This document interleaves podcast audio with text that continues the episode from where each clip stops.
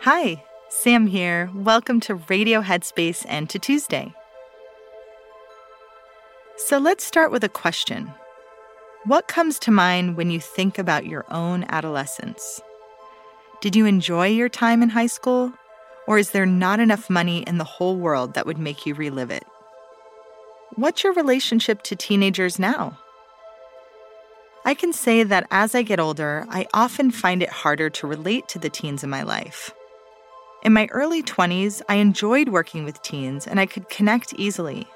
But it's harder to connect now because I just wish they would enjoy life outside their phones more often.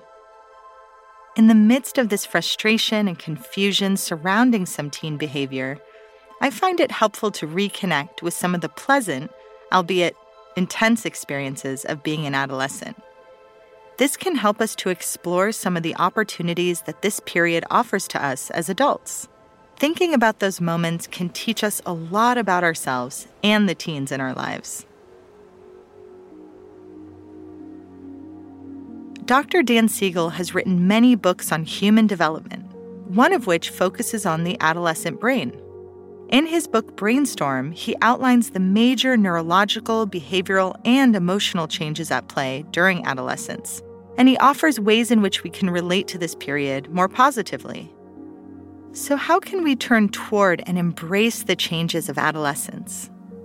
How can we be more available for and attuned to our teen friends and family members? First, a little background on what's going on within this turbulent adolescent brain. Adolescence is a time when the brain is under construction, specifically the prefrontal cortex, which is responsible for executive functioning. Executive functioning includes our ability to control our impulses, make thoughtful decisions, plan, manage our time effectively, and organize. So they're pretty important adulting skills. The adolescent brain is also more sensitive to dopamine, making the highs and lows of life much more emotionally intense. So, what, you may ask, are the benefits of this period? For one, adolescents are able to see and solve problems in new and innovative ways as they begin to question all that they were taught in childhood. And this encourages us as adults to reconsider our long held beliefs and ways of doing things. It invites us to update our norms and our routines. And they're also primed to seek novelty, craving new places and experiences, and inviting us to join in a new hobby, visit a new neighborhood, or travel somewhere we wouldn't otherwise. In essence, they offer us the opportunity to see life with new energy and a fresh perspective. So, if you want to join me in a reflective exercise, just take a moment to bring to mind a time in your own adolescence that was particularly enthralling. Maybe it was the feeling of having a major crush on someone for the first time, or going to an unforgettable concert with your bestie. And as you bring this moment to mind, can you remember the sights, the smells, the sensations, and emotions that were present? It may be hard to access such a memory amidst a busy day, but revisit this exercise whenever you'd like.